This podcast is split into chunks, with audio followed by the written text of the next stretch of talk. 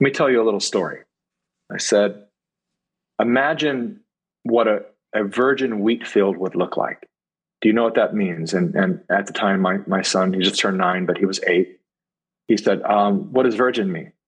I said, It means untouched. He, I said, So what would an untouched wheat field look like? And they said, Ah, oh, a bunch of beautiful wheat, like golden wheat in a field. And I said, Yeah. And I said, and, and what would happen if you walked through that field of wheat? And they said it would make a little pathway. And I said, What do you mean by that? And they said, Well, it would trample down some of the wheat and you could see the pathway. And I'd say, and then and then what would happen with that pathway? And they said, uh, it would probably bounce back. It would come back. The, the wheat would pop up. And I said, You're right. But what happened if you walked that path every day for the next three years? And then all your friends started following you down that path. What would happen? And they said it would become kind of like the hiking trail we go on where it's just dirt. And I said, Yeah, it would. And I said, So your mind has neuro, what they call neural pathways. And the more you walk down those pathways, the more you will carve permanent ruts, permanent trails. And that, that wheat will never grow back there. That will become a permanent trail the more repetition happens. So you have neural pathways in your mind. And what happens is when you carve a rut in that wheat field, but I'm talking about your mind, then it becomes, I said, if you've ever seen water go downhill, it'll find the rut and it will, it will stay in that rut together and it will find that path of least resistance. And, and what happens in your minds when you're carving these neural pathways is that rut becomes a, a funnel for information because it's carved through so much repetition, repetition that these people that are out there trying to do harm to control our minds, they'll use that rut to push in their information and you won't even have a chance because it'll just flow right through that mm-hmm. well carved path. And so you have to be careful not to carve these repetitive paths in your neural pathways. Give them a break. Let the let the wheat grow back. You know, fire off new synapses and all that stuff with new ideas and new thoughts and curiosity. But be careful of anything you, you do that causes a permanent path to be carved in the, in the way that you think, um, because it will change the direction of your life and you will lose dominion over your choices. And they said, What is dominion, Dad? I said, It's it's you will lose the power to choose. Do you understand that? Mm-hmm. And then and then you will look for others to tell you their choices and you'll follow them. And that's what's happening with most of our people. And I don't want that to mm-hmm. happen to you. And then at that point on, it became very interesting where um, they started to govern themselves. And I would say, what happened? I thought you guys had more time today. They're like, yeah, dad, I just, I felt like maybe it's just a little too much. I don't want to carve neural pathways. So we decided to go outside. I was mm. like, wow, okay, cool. It's working. We are so thrilled to have Mikki Willis join us once again on the Empower Hour. Mikki is a husband, father, and a remarkable man with a vision and a mission. He is a respected author, award winning investigative filmmaker, and the founder and CEO of the production company Elevate. Mikki is a freedom fighter who is on the front lines, correcting false media narratives and exposing many of America's biggest scandals. The Plandemic documentary series is an outstanding example of the dedication and perseverance of Mikki and his team, and we are so grateful that he is able to join us this evening. Will you all please help me welcome Mikki Willis? Mikki, welcome to the Empower Hour. Thank you. Awesome. All right. Thank you so much, Heather. Mikki, it's so good to have you on. that uh, was a bit of a shuffle tonight, right? We're super happy to have you on the show. And um, actually, we were watching the Plandemic uh, 3, The Great Awakening, and it was amazing how silent the chat was. Everybody was just mesmerized by what you've put together there. It is absolutely brilliant. And I believe that what it, it does is it helps to put into perspective what is happening globally who uh, are the bad actors behind this. And then I think a really important element of this one is the psychological angle and how they were able to get this mass formation and get people to go along with it. And I think that's very well uh, revealed in the film. Thank you so much. All right. So, um, I guess there's uh, a, a, number of questions that I have. I mean, Saturday night was a huge event. How on the big red carpet in the premiere, and I understand that millions of people were viewing the show. Is that correct? That's correct. Yeah, and I have to. I just have to say a huge thank you to Del Bigtree and its Highwire team who pulled off probably one of the most incredible red carpet events. Uh, it was Oscar level, you know, Golden Globe level uh, production that they brought to that show, and it was incredible because you know my goal was really to to um, to say kind of a in your face to the media and all the gatekeepers who tried to shut us down to to actually show them and to thank them very much for all the censorship because without them i don't think uh, so many people around the world would have uh, t- taken the time to seek out the movies and, and watch them. Um, so but it was a very successful night and the feedback since then has been so far beyond what i thought it would be. I, I, I couldn't be more delighted with uh, what people are receiving from this movie well, it truly was uh, and is phenomenal, and I think it's only the beginning. As you know, it's you've got it up on the web page now, and a lot of people who couldn't attend on Saturday night um, in the chat as we were viewing it, people are saying, you know, more people need to see this and want to share it. Where can I, you know, find this video? So we're going to make sure that when we post this video, it will be below in the description, and we encourage people to watch it and share it, and watch it several times because you become educated on the issues. And uh, I think then it compels you that you can no longer just ignore it, stick your head in the sand. You've got to get actively involved in your freedom and in the freedom for your children. Absolutely. One of the one of the most important messages that I hope people take away from that is exactly that. Um, actively involved in every aspect of our lives because as we have learned every aspect of our lives have been infiltrated by people who don't have our best interest in heart. And so it's really important that people start to see themselves as more more than just a citizen and really as a leader themselves and stop waiting for some other leader to come in and fix things for you because it will never happen. Never has, never will.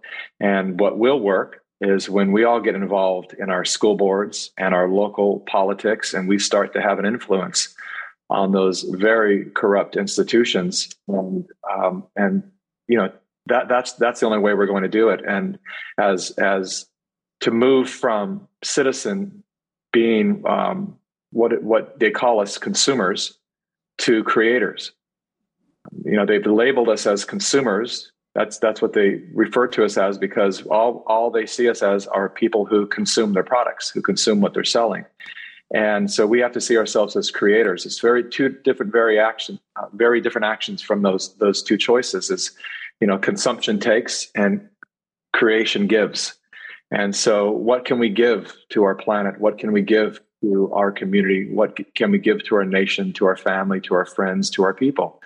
Um, you have a gift. We all have a gift. And mm-hmm. so what is your gift? And and how how how do you reactivate that if it's lying dormant right now? And most people it is because they were lulled into jobs just to just to maintain their lives and kind of uh, you know led led away from uh, their dream and their passion. And yeah and if you you know in the film I suggest uh, getting back to what we knew as children.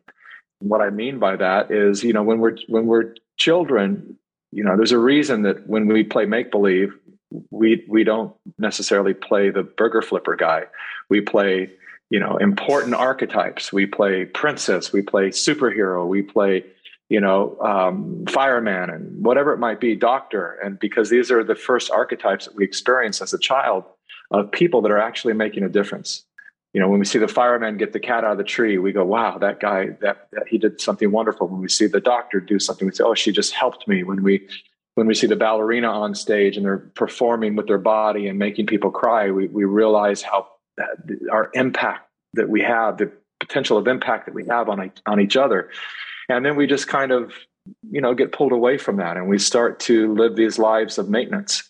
And um, and it's that lack of meaning that has uh, really at the foundation of all of this because when you have it uh, when you're leading a meaningless life and then something like covid-19 comes along and they say you can be a righteous one.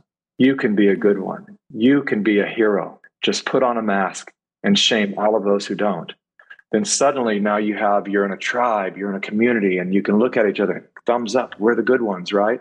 And that's ultimately what is called collectivism, which we talk about a lot of the dangers of collectivism, which ultimate, ultimately lead to groupthink. And groupthink is very dangerous because this country was built on the sovereign individual. And um, it has been uh, it, has, it, has, been steered away from that to where we now have a, a system of mob rules where the individual gets trampled on. You know, that is uh, what you've just stated is very profound and very true. And the consumerism, I, I, think about all of the dollar stores that have popped up everywhere and all of the product coming from China and how it everybody has become reliant on, uh, you know, either foreign entities to provide our needs. But it comes back to, I think, a reflection on what are our actual needs. And I know that uh, crazy Klaus Schwab's and his mob like to talk about the Great Reset, but I don't think it's actually going as planned because people are going back to their roots and they're having to take a look at what is actually most important in your life. And um, I'm I'm even in these past years taking a different look at, for instance, Christmas. It's not about a Christmas tree. It's not about the decorations on your house. This is about the richness of family and celebrating the birth of Jesus Christ, who came into this world and uh, offered us such gifts. And uh, I also love the part that you said when we think about consumerism and those gifts and talents that are innate. My son loved Lego. He's a master at it. And, you know, he ends up that he likes to build and uh, to fix things. And I nurtured that in him because those are gifts of a man. And I think that they're very important um, that that parents focus on those gifts when you see them first beginning. Uh, a passion for animals can lead to such good work in the future as well for people with pets. It's it's just so far ranging, isn't it? It, it certainly is, and and even on the flip side of that is all these kids that are be, being called attention deficit disordered and and ADHD and all of that. Um, that's typically had they had all those labels when I was a kid, I absolutely would have been um, diagnosed as one of them because my all my teachers could call me, and it was every year they told would tell my parents and teachers conference they would say, "Your son's a daydreamer," and so this was a problem, right? And the truth of the matter was, I was very uninterested in what they were teaching. I, I had other plans and other things I wanted to learn. So yes, I would look out the window a lot and dream and sketch and and think about something that was far more interesting than than you know whatever it is that they were that they were trying to teach. Um, and and so whenever my kids have when something arises where they're hyperactive or what, whatever it might be, I always try to find a way that we can channel that into something useful. Or I try to find out like why why do you get so antsy in this moment? What what is it about this that you don't like or that you do like that you get so excited? And what can we build around that so that you can um, further explore whatever that gift is that's w- wanting to bloom inside you. I can't tell you what it is. And, and at their young age, uh, they, they can't even tell me what it is. But the more opportunity we give it, like keep watering that soil, keep letting the sun hit it, and give it all the nutrients that it needs, suddenly something blooms. You know, and I have an 11 year old who's just turned into this incredible thing and took us by surprise, you know, and wanted a piano. And I thought, well, if hopefully you won't do with it what you've done with a lot of things I bought, which is it's super cool for two weeks and then it sits in a closet. All parents know that. And um, but he was so interested in music that you know it's it's the one thing that he does. Like I would have to. I wanted him to play baseball because he's really good, and I was coaching. But but that was something I, I found myself having to be careful that I, I didn't want to push him into it. You know. But once once my boys are committed to something, they have to keep their word and stick with it. So mm-hmm. um, they can't just drop out because it's a commitment and it's their word that they and they, they're they're taught that their word is solid. And and um, but piano is the one thing that um, he'll disappear and go do on his own uh, many hours a day. It's such a passion of his, and I wouldn't have guessed that. And not only we only found that through letting them explore what what they were into. Right. That's awesome. I, I saw those two beautiful young men standing on stage with you at the end of the uh, at the end of the movie and with your beautiful wife and uh, you know just just the opportunity for them, I'm sure they absolutely adore and love and appreciate you so much, even at a young age. Uh, they must have some understanding, right, of the magnitude of what you're doing and what you've produced here. And I know that you've given testimony before, um, just as we were coming onto the show with you, like I said to the viewers that will see this afterwards, we were watching the actual uh, Great Awakening movie. And when you came on, we stopped at the area where they were in the school systems. And indoctrinating children with the critical race theory, and then as well, uh, you know, uh, sitting these young children on mats in the school system and pumping their heads fill, fill, filling it with hate. And, you know, they're not teaching our kids to think critically. But I know that you have stories of how you're training your kids up that even if they're watching TV or watching a program to be wise. Can you talk a little bit about that? Because I think there's parents here who some would find it easy just to leave the, you know, the TV on and let their kids have at it, but they don't have the maturity and the capacity to have that responsibility. Absolutely. I, I, appreciate you asking this question because I, I, know what story you'd like me to tell. And, and it was a real learning moment for me a, as a parent um, because I recognize, and my wife and I will talk a lot of, you know, as I say, the definition of insanity is doing the same thing over and expecting different results. And sometimes, you know, we'll, we'll find ourselves in these moments of, of frustration because it's like, I, I tell you this all the time and instead of just getting mad and expecting them to suddenly hear something that they haven't been able to hear 2000 times before, we'll stop and say, why don't we take the responsibility and try another approach? And so, um, you know, we were going through that typical thing that all parents are going through these days. Uh, we allowed our boys to sample with their iPads and start to play some relatively harmless video games. Um, and then we noticed that it started to become an addiction where they were, a lot of their conversations were about the game. And then they were, you know, they couldn't wait for the weekend to come because that's when they get to play. And, and everything, you know, we'd be on a mini vacation and they'd rather stay in the room because it's a weekend and they get, they get two hours apiece, you know, and, and so we said, okay, this is becoming we're starting to have to remind them, you know, of why it's not good for them. I watched a couple of documentaries with them about the about what happens and you know, internet uh, obsession with young people and all that, and and that was effective to a certain degree. But it wasn't until I decided to use for some reason, my, my mind has always um, really learned from metaphors. Uh, metaphors really work for me. And I think that's the original way that our minds were designed to learn, not by words and sentences, but by, by, by symbology. And so it's important as, parents to understand that if that is our organic way of that our minds were designed, we have to use more metaphors. And so one day I set my sons down and I said, listen, I don't want to make this a negative thing, guys. I don't want to, I don't want I know you enjoy this so much. So I don't want to make it this thing where you guys are for it, mom and dad are against it, and becomes this weird back and forth battle between us. So let me tell you a little story. I said, imagine what a, a virgin wheat field would look like. Do you know what that means? And, and at the time, my, my son, he just turned nine, but he was eight. He said, um, What does virgin mean? I said, It means untouched. I said, so what would an untouched wheat field look like? And they said, oh, a bunch of beautiful wheat, like golden wheat in a field. And I said, yeah. And I said, and, and what would happen if you walked through that field of wheat? And they said it would make a little pathway. And I said, what do you mean by that? And they said, well, it would trample down some of the wheat and you could see the pathway. And I'd say, and then, and then what would happen with that pathway? And they said, uh, it would probably bounce back. It would come back the wheat would pop up. And I said, You're right. But what happened if you walked that path every day for the next three years? And then all your friends started following you down that path. What would happen?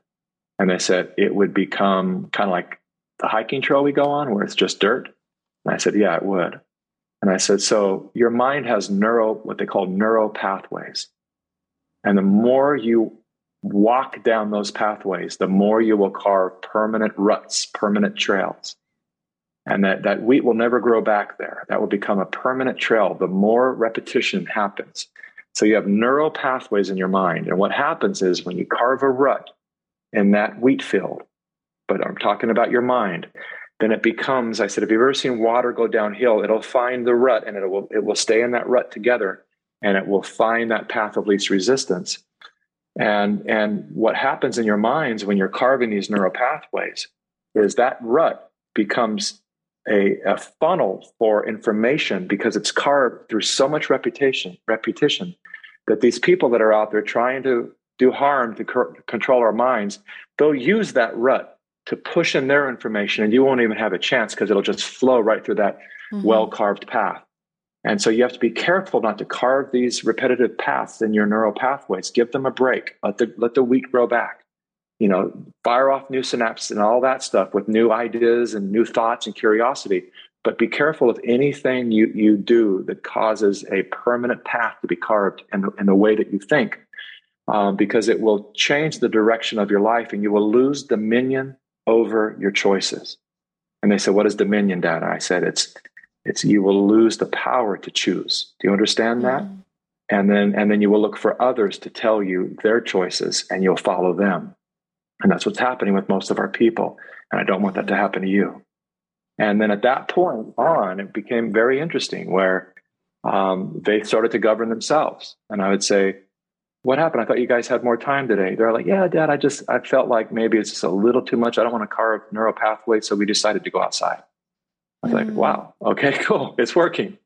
Yeah, that's a that's a beautiful story, and I think it can be used on, like you say, such a broader scale. That's what's happened to society, right? That group think, and um, you are teaching your boys to think critically, and that they have a choice in the direction you know that their life will go. And for myself, this is not quite as um, eloquent a story, but I've also wanted my kids to be uncompromising in what they view. And they would make that excuse. There would be something in a in a movie that we were watching, and you know there was a swear word, and I'm like, you, you know, we had our Friday night sitting down and having movie night with popcorn or making pizzas, growing up, and uh, spending time at my sister's farm.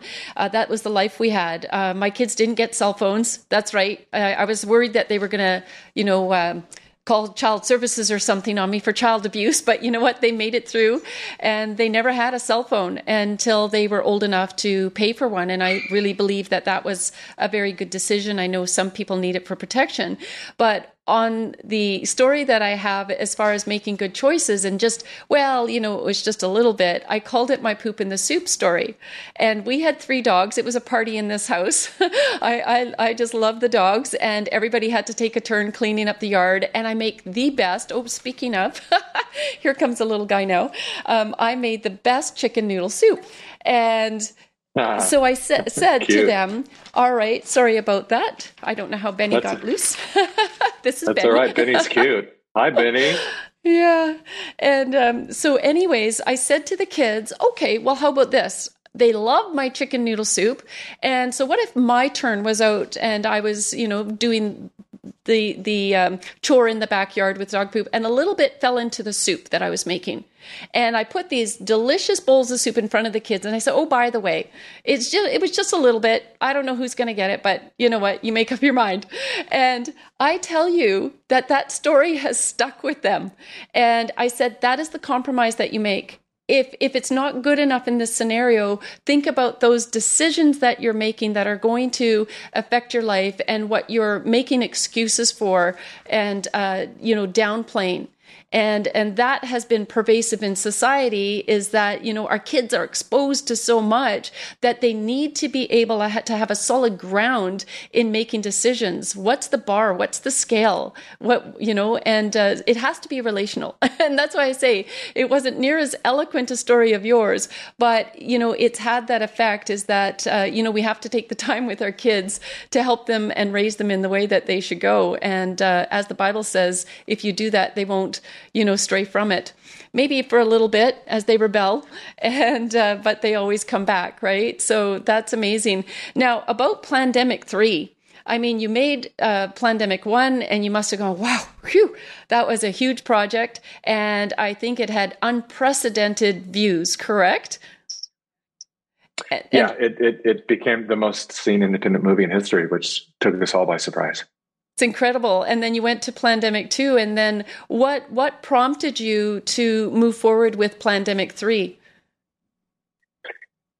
Well, you know, the the story continues and it was recognizing that what we were learning from Plandemic one and two, that Plandemic one really focusing on Anthony Fauci and the direct situation regarding COVID and and and testimony from Judy Mikovits, who'd worked under the NIH and under Anthony Fauci, that could testify his character and that um, something bad was about to take place. That's what Plandemic One was about a, a real warning. Plandemic Two is following the patent trails to prove that this that the virus was created through gain of function research, very dangerous uh, form of uh, scientific research that happens in a lab where they take a a, a, a virus and make it even more uh, deadly or or they can enhance its its virality, its its its its ability to spread and and attack the body, and and um, and all of this is, was paid for. Uh, he lied under oath. Matter of fact, uh, by Anthony Fauci, it was paid for by Anthony Fauci through the NIH, and we traced all that back um, and showed everyone the receipts through patents and all of that. And so that kind of led me down. Um, uh, well, it kind of left me in this place of realizing, okay, we've done our part here to have people understand that this was a pandemic, that, there, that, that this was that this is what our um, elected and unelected selected leaders do is they they either create a crisis and then capitalize on it or or they wait for an organic crisis to happen as they say never let a good crisis go to waste and then they use it to justify a bunch of new legislation and rules and to get people kind of groomed into accepting things that they otherwise would not accept so now, now the government can tell you to stay in your home, to not drive, to close down your store.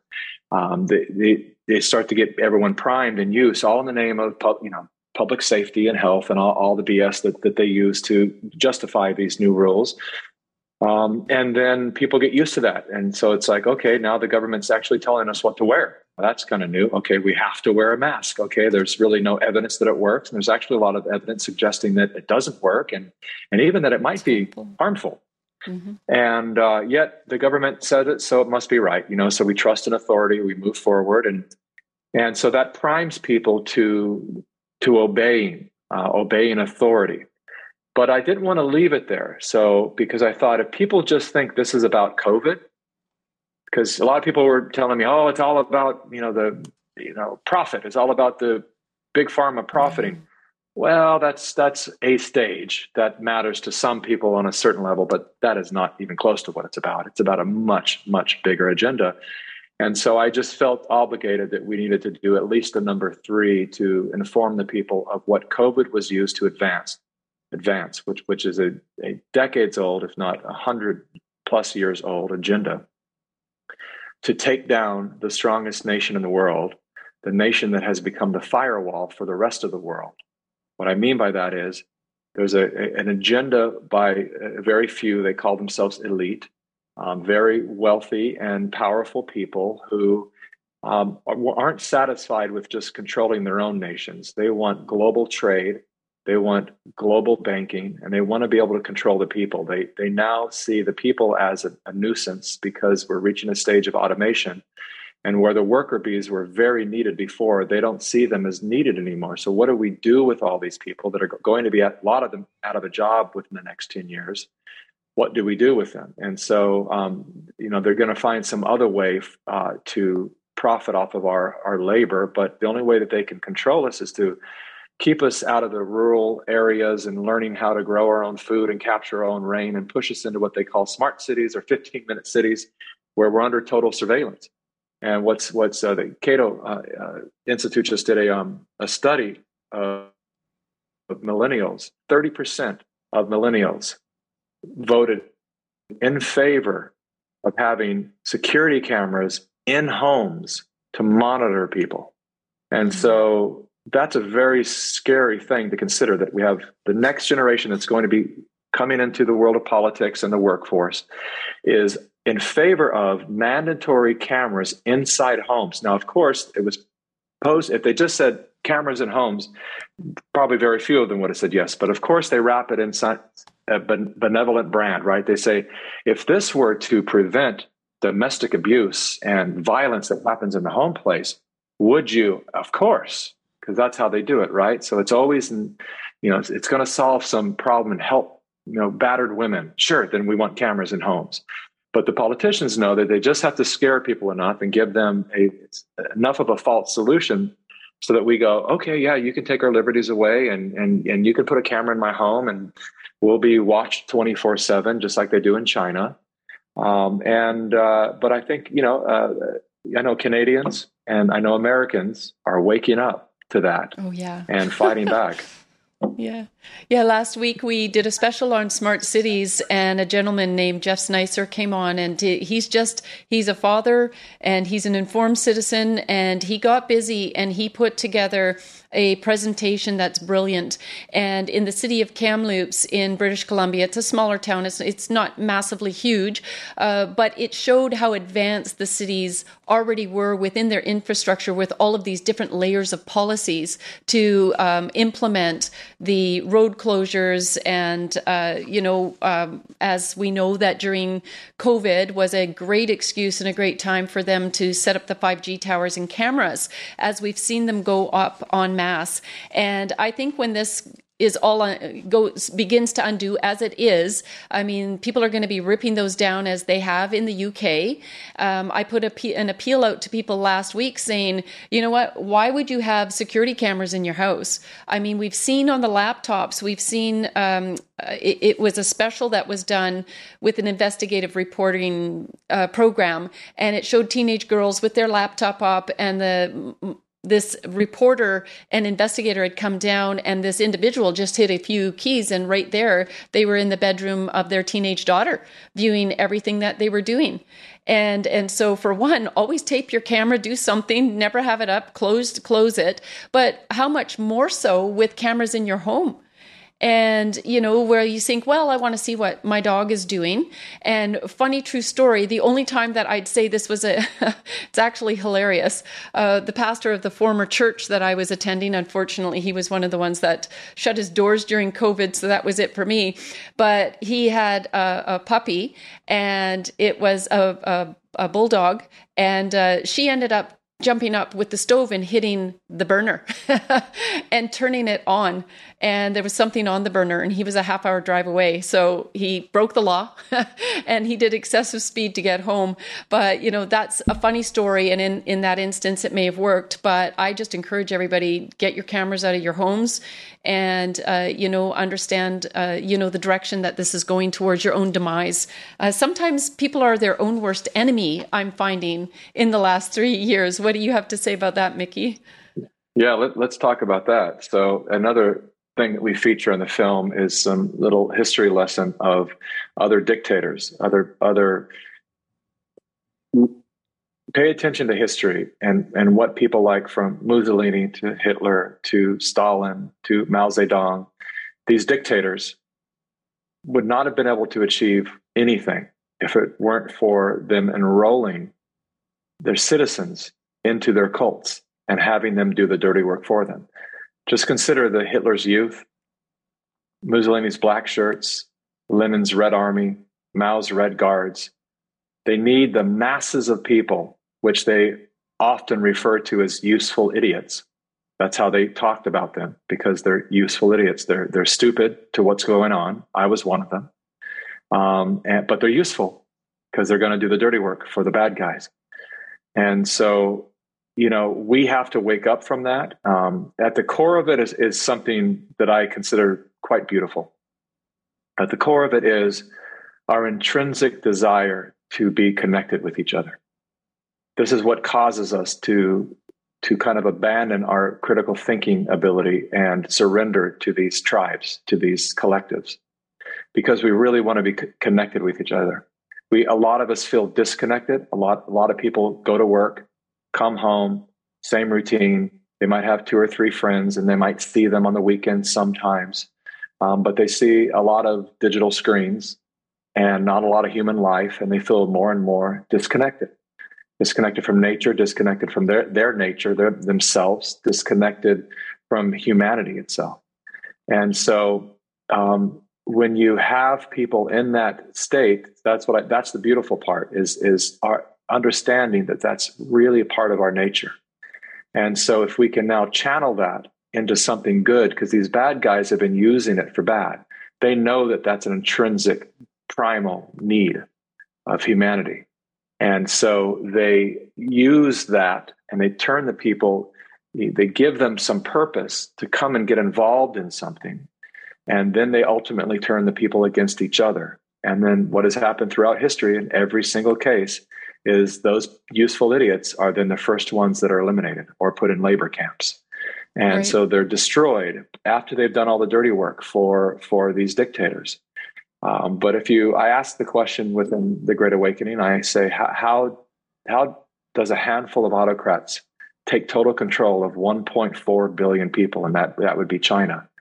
If mm-hmm. if 1.4 billion people woke up to remember their power and and started directing their energy towards the real bad guys. As you said, they're confused about who are the bad guys and who are the good guys. Directed it towards those few, those maybe a few hundred, maybe a couple thousand um, people that are running and ruining their lives. They could make massive change overnight. They could abolish their their communist country, right, and uh, or their communist um, government, um, and they could they could rebuild um, in, a, from a, a, place of, of true care for the people. Uh, but it's this. It's we've seen it. You've seen it in Canada. We've certainly seen it here in the United States. You know, my former party, I was a hardcore, you know, prog- progressive Democrat, and it's unbelievable to me that you know you can see the hypocrisy so clearly. We can all see it, but they can't see it because they're in a state of hypnosis you know, the same people that were out marching My Body, My Choice on Saturday were then turned around and were marching for um, mandated vaccines on Sunday. And, and insane. you know, we all look at that and just go, what, how, how, how do you not see that you're fighting for the dominion of your body on one day and then telling everyone to surrender the dominion of their body the next day? Do you see this? Like how, and I don't think they're stupid. People make the mistake all the time. We have to stop them we stop demoralizing and dehumanizing each other, even when we witness somebody doing something clearly illogical. It's this um, this story that we've been telling. This way that, and I know I'm guilty of it all the time. Like I just want to go, God, these people are so stupid. Are you kidding me? But we have to stop because it's not stupidity. Um, these programs are actually designed for highly intelligent, deeply mm-hmm. caring people. And um, so they were designed for people with influence and they and and most highly intelligent people have been um, educated through some kind of a government program, even if it's just university. And so they have they bow to authority, they bow to professor, they bow to anybody that has more stripes than they they have, and that's a very dangerous place to be. And so that's why in so many cases it was mothers and fathers and farmers and people that work with their hands that weren't necessarily educated by the government that were the first ones to say wait a minute, wait, what, what's going on here? I don't know if I'm going to participate in this. You're going to put what in your body, and it's never been done before, and, and the trials. Uh, this doesn't sound wise. I'm yeah. going to wait. Mm-hmm. And it's like it was typically the people that you know. Then you see the Neil deGrasse Tysons of the world and these uber intelligent astrophysicists and the Sam Harrises that were the first ones to just shame everybody for not following the consensus of science. Science is not a consensus. It never has been, it never will be. That just tells you that they're locked into the framework of collectivism. They see everything as a group choice. If they exercise their own individual intelligence, those men would be incredible in this fight. Um, I, but, I, but they're not. They go they go with the herd.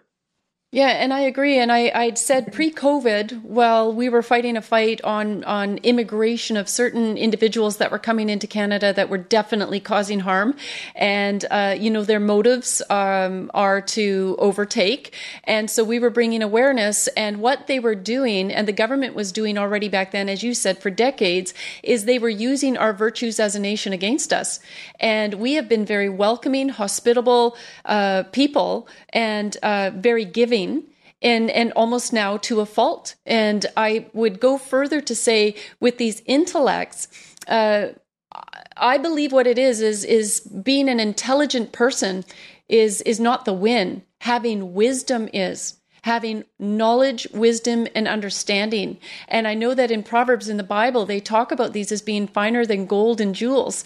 And you can see right now, especially in the last uh, three years, that the individuals with the with the wisdom, like I'm talking biblical type of wisdom, where you can foresee, you see what's coming, and you're already responding and you have the understanding and you have that discernment. Discernment is incredible in this atmosphere right now to discern between the good and evil. And, um, you know, with Action for Canada, we've, as I, I mentioned to you earlier, and um, Trenzio, actually, would you bring up, um, let me share screen for just a minute, because I think this is a good time, because at the end of your video, you were talking about solutions. Oh, sorry about that. And again, I just want everybody to see this is the solution, I believe, that um, Mikki is talking about, and that the individuals who are seeking freedom, we need to get into every town and community, and we need to work together. We need to be parents supporting one another. It's a 911 call. Okay, thank you, Trenzio. It is a 911 call to get our kids out of the public and private education system. We need to get them into literally, truly safe spaces to learn. And parents can do that in an hour and a half in, in a day compared to six or seven hours what they're doing at school. And you know that they will truly be safe. In those communities, we're raising up incredible leaders to run for office and helping them to get elected. And you know what? Can you just um, build on that a little bit more, uh, Mikki, when you were at the end of the the movie and you were talking about that collectively people coming together with a united goal. Well, that's that's what's important is that we understand that you know there's this there's a sense of you know what can we do? What power do I have? Well, we have infinite power together as we're siloed off into these lonely little um, people in lockdown without a tribe or, or with a fake tribe, a tribe that we know that the moment we disagree with them, we're out. So it's a fragile relationship. It forces us to comply with uh, their every move. Um, that doesn't feel natural to us. There's nothing good about that. Um, that that is a forced compliance situation, and so um, it is it is very important that we recognize that there is power in numbers. And so we see a lot of stuff happening here in the states and beyond. It's global at this point. We see the boycotts that are happening. And so this is a, a really wonderful beginning of something because it's forcing. Um, there are a lot of companies that have been lured into um, following, coerced into following these ideologies through a system called ESG. And so, environmental social governance is a new program that was that poses as environmental you know of course again right it has to pose itself as something that cares about the environment so formulated through the same usual characters from Klaus Schwab and World Economic Forum and all these globalists. Um, they created this whole ranking system. So it's very similar to China's social credit score, but it's for corporations and for nations. And so what they basically did is they got all the bankers involved, which wasn't easy for them to do because they realized that all the nations and uh, a lot of people are in debt, and our debt is owned by China. So there's a lot of financial issues that they're facing now, and they're really going to be facing within the next five years. And so, in order for them to kind of maintain their empires, uh, the, the, World Economic Forum developed environmental social governance. And it's a ranking system. And they basically then tell all the investors and all the banks only invest in people with high ESG scores and ignore the rest. Mm-hmm. So you're going to drive them out of business. What does it mean to have a high ESG ranking? Well, it means you follow um, all the woke rules basically. So gender and inclusion and and and all the you know you have to hire based upon skin color and sex and you have to have you know uh, human resources come in and train everybody with crt and to shame all the white people to realize they're all the oppressors and convince all the people of color that they're all the oppressed. And that ultimately they turn on their own the very person who gave them the job. They start seeing the boss as the master and and so then they start demanding changes within the business. And um, and it, it becomes so difficult for these business owners and some of them are good people. Some of them you know i mean there are a lot of super greedy people who who use people as slave labor and i think that uh, all of them should be brought to justice. But i'm talking about hardworking people who have created some type of a service that is useful for all of our lives, and thus it became successful. And now they employ 6,000 people. they give them jobs. Those jobs feed their families, pay for their cell bill, for the car, the, the car payment, for their homes. They, they've provided jobs for people so they can live their life and have some form of sovereignty. But they're ultimately forced to turn on the, the their bosses, turn on the upper uh, the the people in the upper suites because they're they're convinced that they are the bad ones because they have more than you.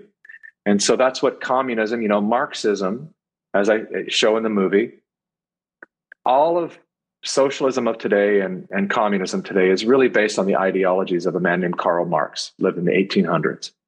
And, and so when you have leaders of Black Lives Matter coming out publicly saying, we are Marxists, then it's very important when they make that statement. They say, we are trained Marxists. Well, everybody should have ran and done a history lesson on, well, then who is Marx? What is Marxism? What is it? And if you discover that Marxism is literally the political ideology that all the dictators, all the communist dictators, the most deadliest men that have ever lived have, have all praised Marxism because it's a, it's a power grab. It is the way that you convince the people to do your dirty work and to um, that all the people at top, at the top, except for, of course, the elite that are running this, but all the rest should be taxed into uh, out of their wealth is ultimately what happens. So Karl Marx had a statement. He said, communism can be summed up in a single sentence, abolition of private property. And if you understand that, and as we show in the movie, then you'll understand. I can speak from United States perspective. Why did they allow giant stores to stay open and mom and pop shops were forced to close? Interesting. Why was everyone ordered to lock down in their homes, but everyone was encouraged to go to the streets and be part of the BLM movement. Interesting. You go on down the line. Why does San Francisco allow people to steal up to $980 or so, and you can't prosecute them? So every day, Walgreens and Neiman Marcus and all these stores, they're closing because Whole Foods is closing because people go in and they steal 20, 30, $40,000 worth of stuff and they walk out and they, the cops will do nothing. There's nothing you can do. There's video all over the internet of people riding bicycles in with garbage bags, pushing everything in a bag, and the security guard just filming them. You know, and that's it. And so what happens when that happens for six months? Well, the company goes out of business. And then what happens? I'm getting to a point here. All of it is about the abolition of private property. Why did they why did our vice president Kamala Harris and other celebrities bail looters and rioters out of jail? Why were they encouraging them to loot and riot? Why were Nancy Pelosi and CNN and MSNBC saying, hey, people got to do what they got to do. If they get violent, they want to take down statues, they want to do stuff. It's good because they're, that, that's the people's right to, to protest. And, and, and, and they were encouraging this. And why is that? Because there's no quicker way to abolish private property than to destroy it when a riot happens in a town, the property values plummet. These investors mm-hmm. come in, gobble it up for pennies on the dollar. When the stores close in San Francisco because every day people are shoplifting and, and no one can be prosecuted, the stores go, forget it, we're gone. People, they gobble up the property. And, and right now, there's more single family homes being bought by major companies like BlackRock and all these all these giant investment firms are buying up all the single family homes and as we already know Bill Gates is the largest owner of farmland in the US. They're buying all the property. Mm-hmm. That is communism. And yeah, that is the goal because if we if we own nothing like the World Economic Forum says, you'll own nothing and you'll be happy. I always say half of that sentence is true. You won't be happy, but you'll you will own nothing and they're trying mm-hmm. to prep everybody that it's a good thing. Rent everything. Why would you want to own? Just rent, live in a tiny home, be res- responsible, live in a 15 minute city. You'll never have to drive. You just walk everywhere you want to go. They're conditioning everyone to, to settle for very little while they own everything else. Yeah, I've called it the greatest heist in the history of the world. What's going down right now, right? This wealth transfer that's been taking place in the background. And again, that's where that critical thinking, that's where wisdom has come in. I've got a friend and she's renting for $3600. It's it's a fairly large house, but she's got her elderly mom and dad, a disabled um, older brother, and then she's got her aunt living with her. She has uh, basically adopted a young man who's now 50 15 years old who had he was being lost in the system and she's got a young son herself. And so the um, homeowner has requested that they leave within three months because he's got family moving in. She's trying to find a home right now comparable $5600 it's gone up $2,000. How is she supposed to sustain and keep her family together? The aunt is helping. They, she's pulled both, under these circumstances, she's po- pulled both of these boys out of school and to teach them at home. And uh, the other day, three of the cousins have announced at 12 and 11 years old or whatever, you know, that they're that they're trans or questioning their um, sexual identity. And and so she's doing all of this good work, and yet there is nothing within our government that's helping or assisting. We've got homelessness throughout America and Canada on the rise. Trudeau is bringing in half a million immigrants. We need to put a moratorium on immigration because it's not sustainable. I hate that word. None, none of this is sustainable. It's all just, um, uh, you know, a mockery of the English language and the use of words, and it's got to stop. And it's it's become very very serious and and we just need to do what we're doing in educating people giving them direction. And then one of those directions that we can take back those rights and freedoms and not be victimized. That's another thing too is i've been calling out the lgbtq and this is how you know the government and the lgbtq are full of it about making schools safe and taking care of our children is what person who's a victim thrives? They don't you want to treat everybody equally. You want to tell them that they can be anything they set their mind to. Abuse is a horrible thing. And, you know, I can give firsthand testimony of that. If I'd allowed my abuse in childhood to uh, define who I was going to be as a woman in adulthood, I would have remained a victim.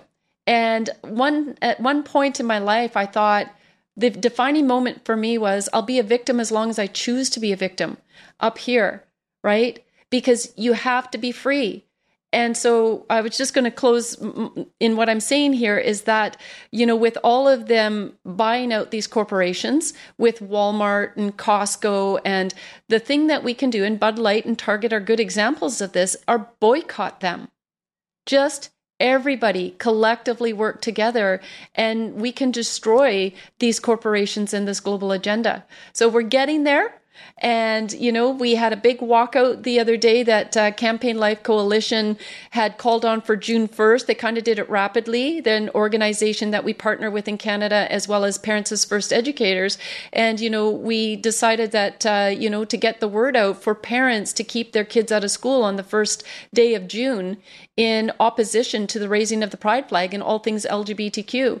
And we've been calling parents to pull their kids out of school and then giving them the resources regarding homeschooling. That's one thing I want to talk to you about. Um, sorry, I've just kind of gone in a couple of uh, directions there. But you have done something magnificent within your community of building a school. You've taken that's this right. to yeah, the my, next level. well, you know that's that's really what we all need to do is when we see a problem, stop waiting for somebody else to to create it uh, we created a homeschooling co-op because we just knew that we we didn't have the, the, the the time to homeschool our kids the way that we prefer them to be homeschooled, and we don't want them just to be at home all the time. And I know that homeschool is much more than that. Um, we wanted them to associate with a lot of other kids, and and uh, and so we created a homeschool co-op, and it's and it's, uh, it's over a year ago now, and it's been doing doing really incredible. Uh, the kids are thriving in all ways, and we teach them to lead each other, to really to be leaders themselves, and and, and to work, um, and to be independent thinkers. And um, it's it's been really uh, an amazing experience to watch what's possible, uh, because it's you know as you as you've stated and you've said so many times, you know it's um, they they really are attacking our children and they've been attacking our children at the collegiate age for a number of years but in the past few years it's really been diverted down to our babies now And when you're indoctrinated uh, during your formative years, that's a very tough thing to come back from. And they know that. And so um, that has to be stopped. I think that that was a that drew a, a line for a lot of parents. I think a lot of people left left the Democratic Party because of that here in the United States. They saw that happening. They uh, as as concerned parents, they recognize that you know um, even even the ones that were really open minded, even the ones who said, "Listen, I'm I'm you can marry whoever you want to marry, do whatever you want to do, but why are you bringing this stuff into this into the school? And why is my child coming home saying that we're bad, mommy, because we're white? And do you know how, how you know the horrible things we've done? Like, why would a mm-hmm. seven year old want to hold that view of who who and what they are? And it's just it's just it's it is so evil. It is so horrible that you would get into the minds of kids, um, and and just just to really give them that perspective because when you understand how the mind works, we always find what we're looking for. And I tell people this all the time. It's like you have to be careful of what you adapt as a belief because you'll find it. So if you're a mm-hmm. man and you've had a couple of uh, you know harsh relationships and you you now you've developed the idea that women are crazy, I guarantee you're going to all you're going to meet is crazy crazy women. And if you think well, all men are dogs as a woman or whatever, you're going to meet all you're going to do is attract dogs because we always find what we're looking for. Um, and I tell this to my, I've had a lot of conversations, as you noticed in in the in um, in uh, the Great Awakening. There's a, a, lot of people of color in the movie um, because race is one of the main dividing points in the in the U.S. and beyond. And uh, and a lot of them share stories of understanding that they have witnessed within their culture. Black people have witnessed within their culture um, a couple of them have, have broken this down for me, and I didn't know. As a white man, I didn't know this. They said, You all have your birds and bees story, right? You all tell kids the birds and the bees. We have another story that, that black people tell their black children. I said, What is that story? And I said, It's when they get old enough, we tell them. Um, most most of us have been told somewhere. We tell them of the dangers of, of America. We tell them that the police really want to hunt them. We tell them that uh, that even when the people are smiling of other races in your face, they really hate you. They don't they don't want the best for you. You don't have the same opportunities as as everyone else. Don't fool yourself. This is America. Oh, it, it is systemically racist. And the and then there are the um, the black people that I've interviewed who have said the reason for their success is because they had someone counter that story. Someone mm-hmm. in their life stepped in, an uncle, a brother, a father, a neighbor, someone came in and said, Has someone told you the story yet? And they go, Yeah, forget that story. Because here's the truth it's all about the choices that you make. And you are loved and you are privileged just like everyone else, and you can be anything that you choose to be. If you adapt that mindset, you will have what I have. If you adapt the other story, you're going to have what your cousins have. You're going to be dead, or you're going to be in prison, or you're going to be in poverty. And so, whatever story you adapt to, that's what you're going to find in life. And so, if we just like you said, if we adapt that I'm a victim, then we're always going to be a victim. We're always going to be a victim. We'll find every situation will result in us being victimized. And the moment we give that crap up, give it up to understand we get to decide. We get to decide all of it, Tanya. We get to decide how we engage with AI. Everyone's afraid of AI. I'm not afraid of AI. I use it every day. It's a fantastic, powerful tool. I have never been able to develop some of the things I develop. If you look at the Karl Marx section and all the dictator section, all those photos are developed through AI. Photos of people that don't exist a lot, a lot of times. How do we how can we recreate that? A lot of my writing, I get help and I ask the AI, help me, help me polish this writing here. And it does an incredible job. I'm using it. I'll never allow it to use me. And so we get to choose how we engage with it. Technology is not inherently good or bad, it just is technology. It just is. But if we continue to use it the way we use food, the way we abuse sex, the way we abuse our, our language, our words, then it will destroy us. But if we decide to be responsible and not take the bait and not just use it in the trendiest way because everyone else is doing it, but to actually hold some boundaries for how we engage with this technology. It has the potential to free us up. let all the robots do the backbreaking, hard labor jobs that have just been killing people for generations.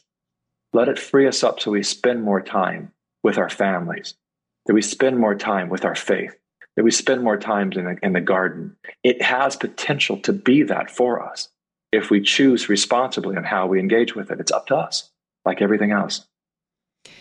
Yeah, that's that's amazing. Um, everything in moderation, but we have to be as human beings in, in control of it. And uh, when you have individuals like those who are the globalists, of course, their intentions are nothing but evil in using it as a weapon against us and to gain control. And I love it because my dad always said, he said, you can you can be anything that you choose to be and he always wanted to set our goals, uh, you know, on on a direction, and that if that is your wish and your hope and your desire, that you will move towards that. You need to take those steps tangibly towards making that uh, come to fruition. And I always had so appreciated that because at times, you know, our minds can go to a negative place, and it's like, wait a minute, Dad said I can be anything, you know, that I, I, I choose to be. And the other thing that I need to point out because it's been so shocking to hear how they've been using again this racialized uh, weapon against society as well to divide and conquer. And in Canada, prior to eight years ago, prior to Justin Trudeau, the majority of Canadians didn't recognize the color of anybody's skin anymore. And, you know, mm. the kids in school, uh, you know, there was multicultures, uh, and I don't mean multiculturalisms, but I mean children from multicultures attending.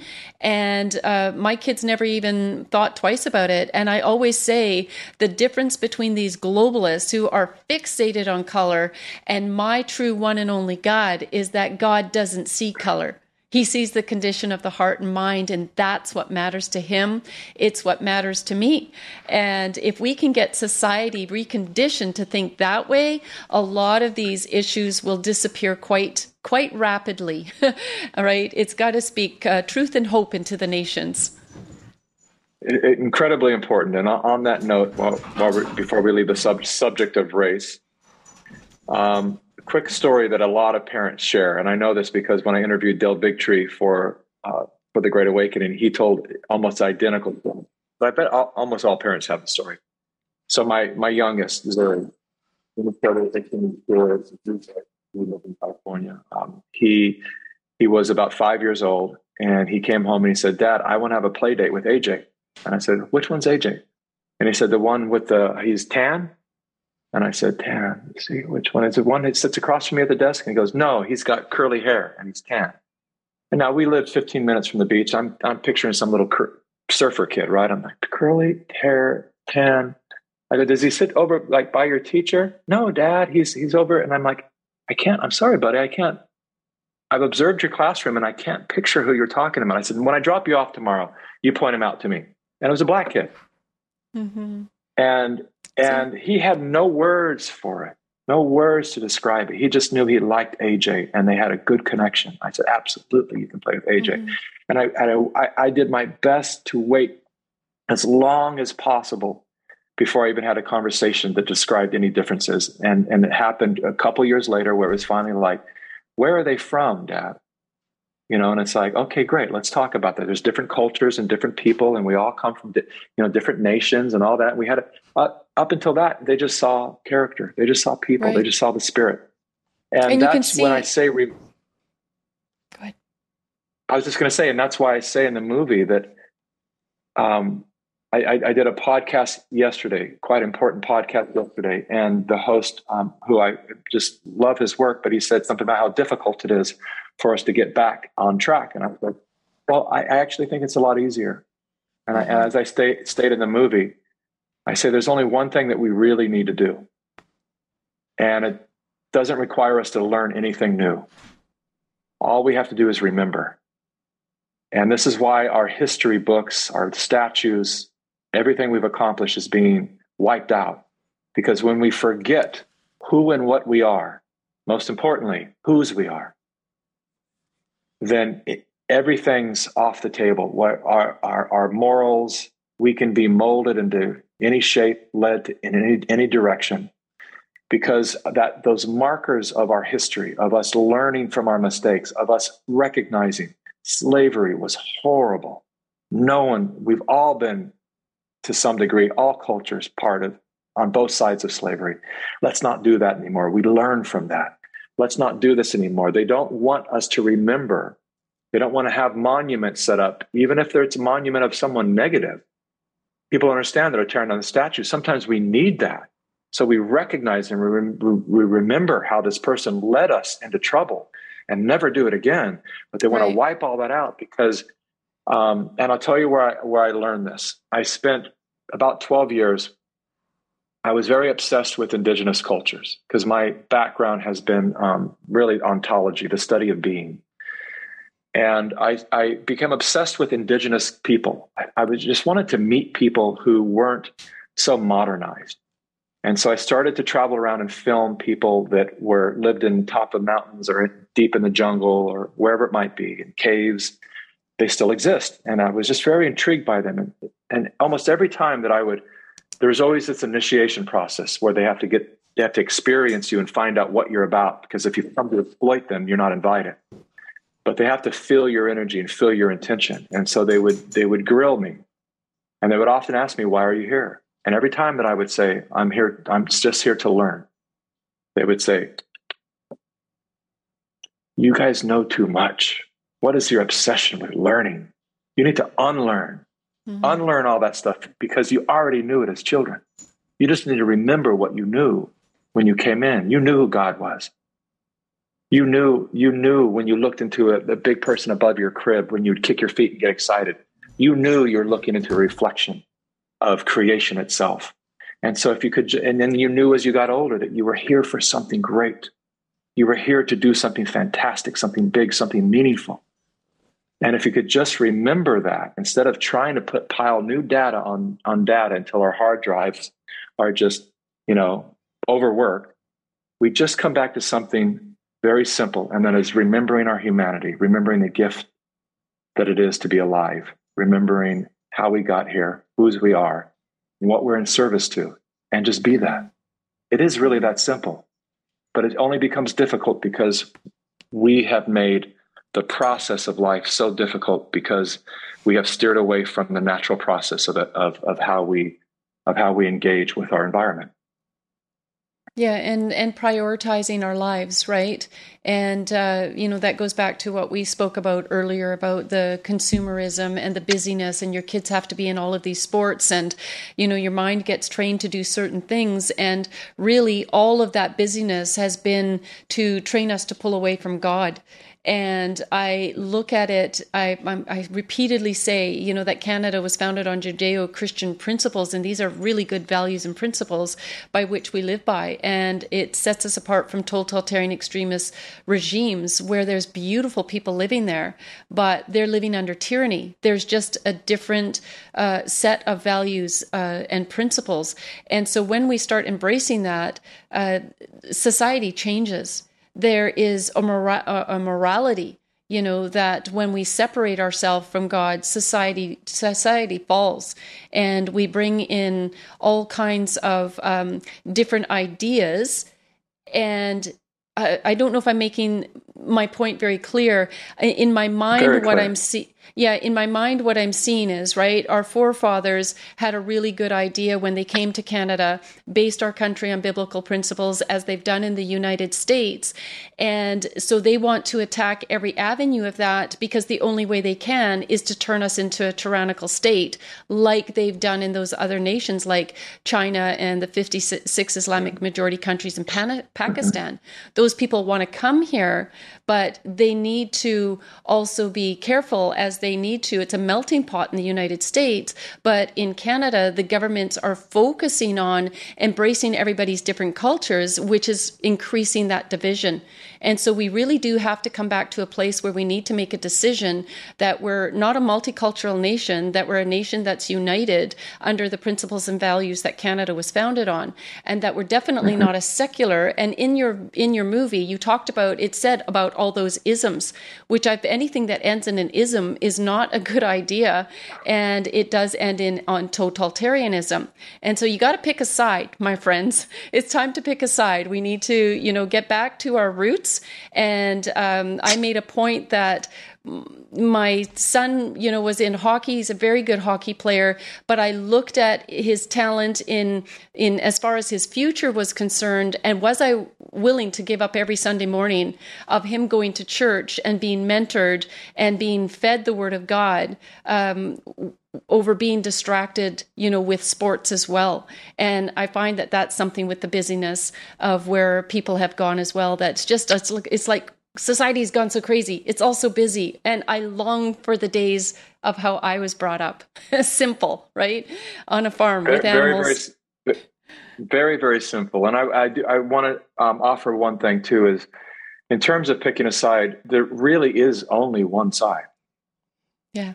The rest well, is, a, meant- is, a, is a, like they, I understand what you mean. I totally yeah. understand what you mean. I'm just clarifying that that um, in reality, there's only one side and as as as the woke movement likes to say all these things are social constructs eh, this is everything else is a social construct and so there's one side and that side is humanity um, and and and that and coming with that is a deep respect for our creator mm-hmm. because if you don't have that I, I started i was very curious about the the top 10 people that we can identify there now there are people really pulling the strings that will probably never know their names, but the top people that have chosen for whatever reason to be public.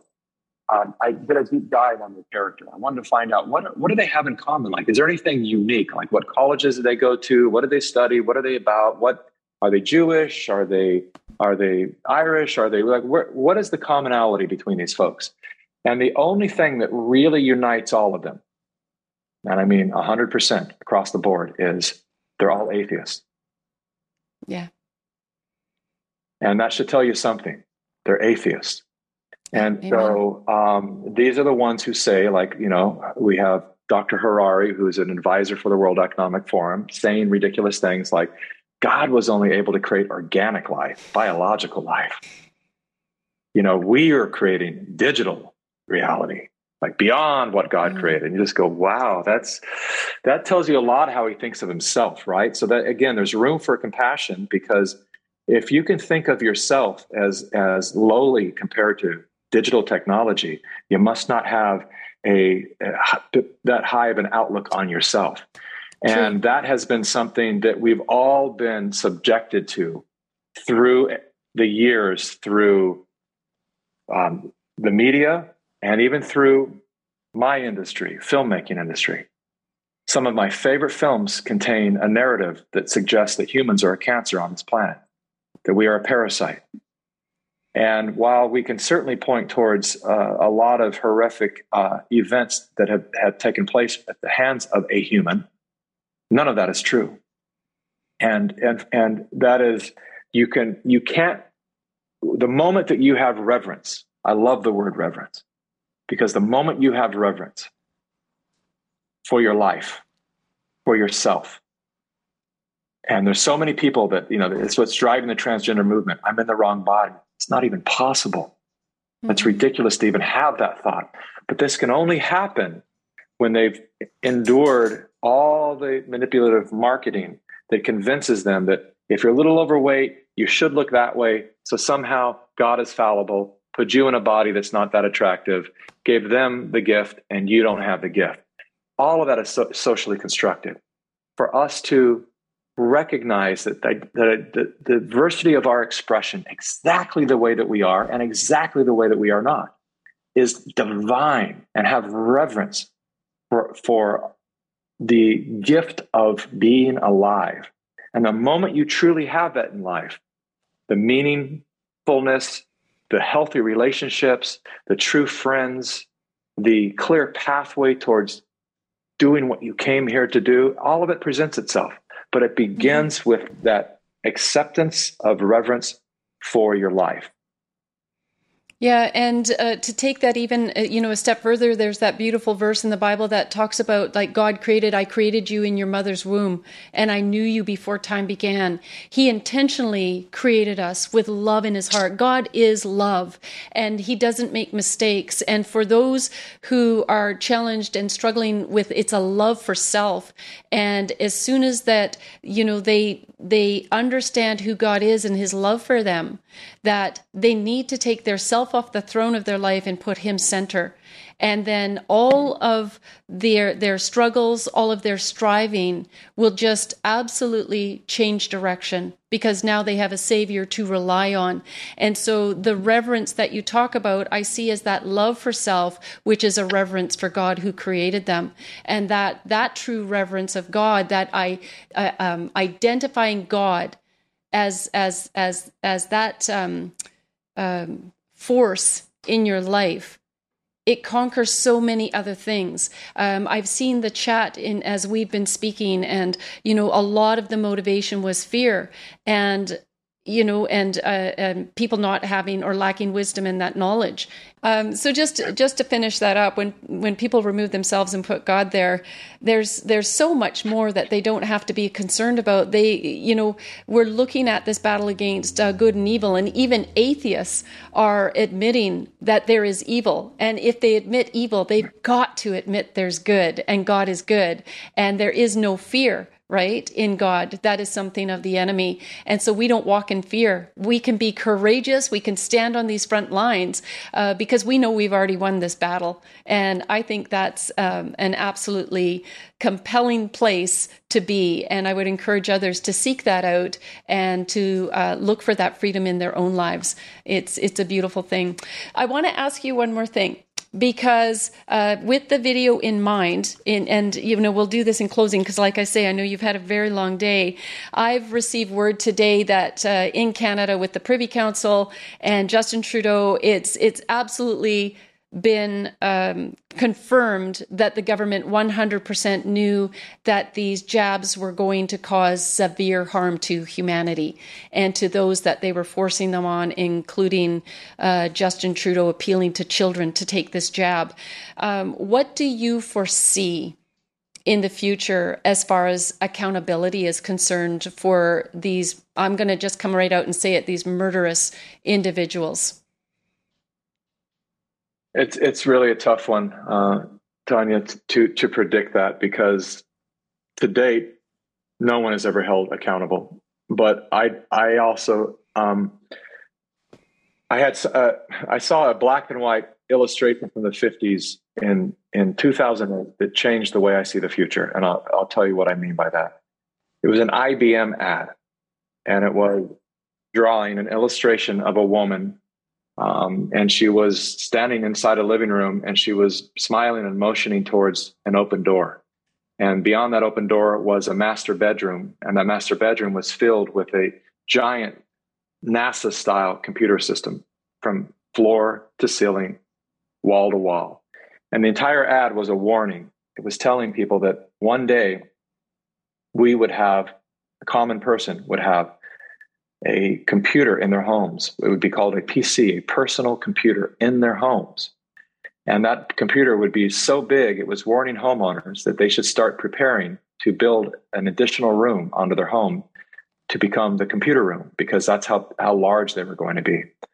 So, in that era, um, IBM was the biggest, brightest leading forces in computer technology. But even so, none of them could even imagine what we now call nanotechnology, that the more powerful a computer would become, the smaller it would get. So now we have terabytes on the head of a needle. And there was nothing within their world in that industrial era. There was nothing within their reality that would suggest that things would become more powerful and, and smaller at the same time. Everything was bigger and better bigger engines, bigger trucks, everything was more, more powerful. It had to get bigger. That's the way everything worked in that era. And so I always remember that when I look at situations like you just asked me about, will they be held accountable? Well, if I, I always remember, I always tell myself, it depends on where I'm looking from. The mistake is to always look from where we're at and then go backwards. Well, it never has happened, so it's never going to happen moving forward. The IBM people can get that so wrong. You know, they didn't understand what was coming, that there was a new invention, there was a new way. And so when I look at it from the past, I'm I'm less optimistic. I say these people never get they, they're never brought to justice. But when I look at it from the lesson that I learned through that one little print ad, I um, I become more optimistic in holding the possibility and the vision that we have what we're about to see. We have potentially never see unless we want to talk about the Nuremberg trials. Mm-hmm. Um, and and is it possible that humanity rises up to recognize that we have all just undergone not only the largest transfer of wealth, but a massive global genocide? Mm-hmm. And when we wake up to that and we recognize that we have the power to actually do something about it, um, if we ever do that, well, then we will see the the we will see justice. Um, but what I'm most concerned with is that the systems, even more concerned with seeing these people brought to justice. Uh, of, of course, in many ways, I would love to see some of them brought to justice. Um, but above all, I want to see the people awaken to a point of never allowing this to happen again. That's a win for humanity. And if that becomes our way of being that we pass on to our children and they pass on to their children, becomes a lesson in the way that we pass on the birds and the bees story or whatever the silly stories are that we, we, we tell our kids to try to understand the world. But this becomes the new story of understanding, you know, that this has potential of happening and there are people in the world that will do this if they're given a chance. So never give them a chance again. Yeah. And, and I, I, when I've looked at this and people have posed that question, uh, first of all, because of my deep faith, I just trust God that uh, when nations have turned their back on Him, He has uh, always, throughout history, has allowed evil eater, uh, evil leaders to be risen up, and and then it is that reset. And we talked at the beginning about the great reset that we are moving towards a great reset, but it is going to be back towards good. And it is so encouraging to see these millions of people coming out around the world uh, pursuing good and, and good goodness and righteousness and modeling that in a way that you know my generation uh, n- was never exposed to. Uh, but this can be a very very positive thing as we get all hands on deck. And um, you know i remember I oh I was on my belly belly before the Lord after a couple of years of Justin Trudeau and in 2017 and I was praying about him being removed 2018 and I remember God just laying it on my spirit that he will be the first prime minister removed from office. And uh, and then as well you know proceeding towards legal actions that um, Action4Canada is involved in it's like again just appealing to the Lord. And he just kept saying to me seek justice in the courts and I will meet you there. And everything is in his timing. So whether this is a great resource set and we're going to have this justice, we know justice will come when, when these individuals, God have mercy on them, will have to stand before the Lord in judgment. And it could be a great reset where this is a revival going on right now around the world where, where people are um, really reflecting on what's most important in their life. So Mikki, actually, uh, Terenzio, would you please bring up Mikki's donation page? I would like to encourage everybody because I know that this video is going to go out far and wide to tens of thousands of people. And I want to encourage you, first of all, you have to, have to watch the video. We're going to have the link in the description. And I'm asking you all to donate, donate something because Mikki's not done. He's got other amazing projects on the go. Uh, you're doing one, I believe, on uh, doctors, uh, giving them a voice in the midst of this to uh, as well expose some evil and tell a whole lot of truths. And so please support uh, Mikki on an ongoing basis. Maybe you want to become a monthly donor. And so, Mikki, is there anything? Thank you, Terenzio. Is there anything that you want to um, add to that? Something that I've missed? Anything that you want to encourage people to follow you on or be involved in? Yeah, thank you for that opportunity. I, there is one more site that I, I recommend everyone to check out, and that is Get Fierce Now. So, because we have so many compromised immune systems, and we have to understand, even if you're not vaccinated, with all the compromised immune systems out there, we have carriers now of all the of, of all the different illnesses and viruses and, and, seasonal situations that are out there. And so um, it's important to stay healthy. And so because I give all my films away for free and even my book is free, um, I reached a point where my wife and I sat down and I said, speaking of the word sustainable, this is not sustainable. I don't know what to do here, um, but I can't. I don't. I still don't feel right putting a price tag on my films, and so we have to create something else.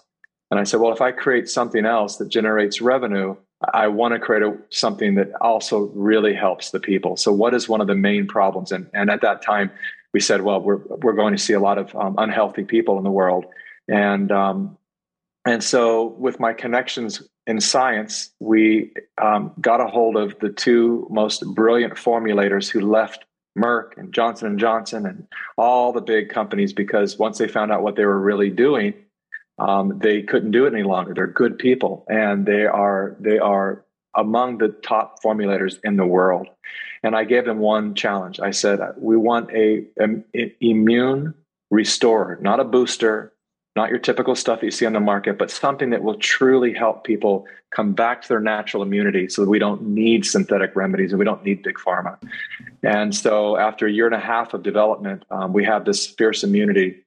Um, um, uh, immune restoring product that we just launched. Um, JP Sears, the comedian, is my partner in this, and we're getting it out to the world in a big way. So I really um, uh, highly recommend this for your own health, but it also does help um, us to continue to make movies moving forward. And as you you said with donations too, people always ask me how we're making. We have four movies in production right now, and we're making them on a shoestring. Um, they don't look like they're on a shoestring, but trust me, they're they're micro budgets compared to what movies are made mm-hmm. for. Um, and it wouldn't be possible if it weren't for the um, donations, the public donations from the people. That that's what keeps us going. And you're right, we're not even close to stopping. We have so much more work to do. Right, uh, you are just such a man of integrity. We appreciate your team. Send your uh, send your love to your team from all of us, and uh, you know people around the world have a great gratitude, uh, Mikki, towards you. And you know when I talk about that integrity, I know with Action4Canada as well as I was creating these resources to tangibly help you know citizens uh, keep their jobs and protect their children. I just couldn't put a number on that, and so all of our resources as well have been for free and uh, you know, it's just been so miraculous the giving of individuals to help sustain Action4Canada and the business of what we're doing. And, you know, I know that God is going to bless you as well. And I, I pray that for you and your team that you continue to have this amazing success. I think this Plandemic three, I don't know if it'll outdo number one, but it's spectacular. And like I say, I again encourage people to watch it. And I look forward to future films and having you on the show. So thank you so much for joining us tonight. Thank you so much, Tanya, for your friendship and continued support. I really appreciate you. Thank you. God bless you. God bless you. Wow. Too. All right. That was absolutely amazing. We are so grateful for to Mikki for coming on the show. And uh, okay, so uh, when I talk about a man of integrity, we have a couple of great shows coming up in the near future. I've done some juggling of who is going to be on next week because uh, will you bring that up, Terenzio? We are actually going to have Maxime Bernier on next week, and this is another man of integrity. I had an hour phone conversation with him this morning, and I am full on in support of Maxime um, you know, he has just been growing in his awareness since I first flew to Ottawa and spoke to him in March of 2019 of, of what was going on um, in the world. He was so focused on finances, he had admitted to me that he wasn't seeing the other things that were going on as far as mass immigration, what they were, the, the sick things that they were, you know, teaching our children, and as well about abortion.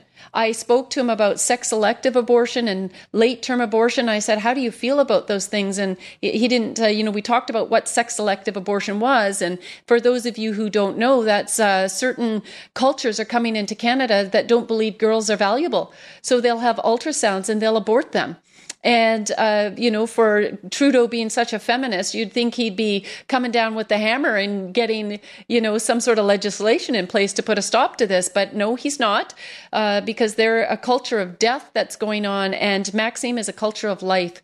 He's speaking out against euthanasia. He's tabling bills against legislation, uh, sorry, against uh, the late term abortions and, um, uh, the uh, sex selective abortions. Uh, there's so many other things that we spoke about in our our conversation this morning. He is running, for those of you who don't know, in Manitoba, in Portage Lisgar in Manitoba, and I think it's really important for him to get a seat back in Parliament so that we again have a truly conservative voice. And I want all of us to commit to not voting out of fear going into the next le- election and thinking the conservatives are going to solve our problems.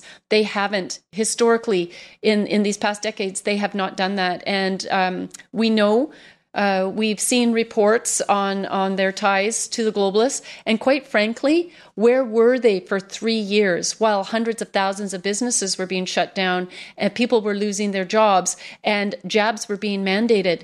Where were they speaking out in, uh, you know, and ringing the bells along with the rest of us? Had they been doing that, I believe lives would have been saved. Anyways, I'm super excited. A man on a mission, and even that mission is is I think a mission for God. He he received the Lord several years ago, and you can see where his heart and his convictions are. This is a man whose morality, uh, his morals, and his standards uh, for society and that that good traditional living that we were talking about. I believe that Maxime is going to help Canada return to that. So please get the word out. Come and join us next week and listen to Maxime.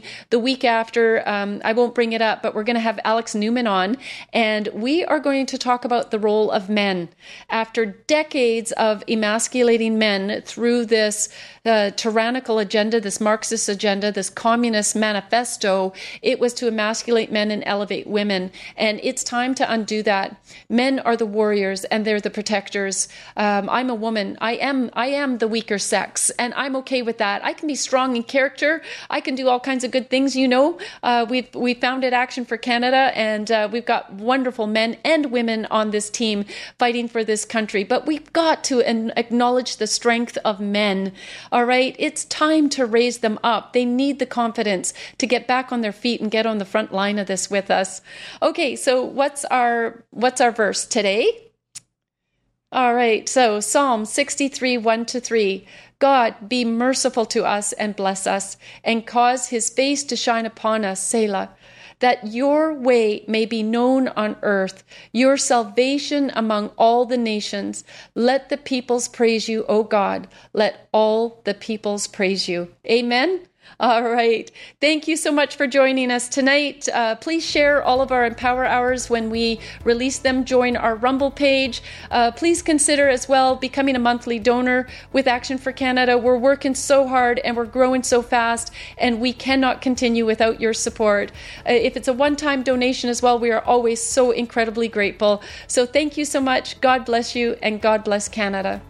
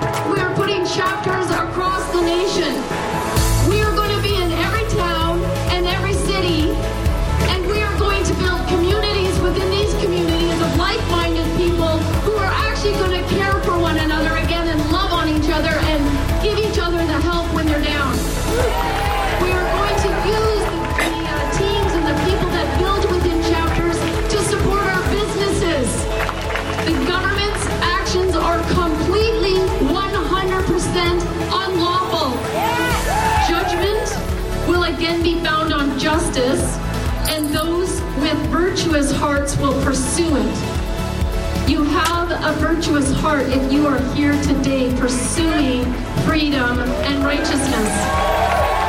And then verse 23 comes along with a promise.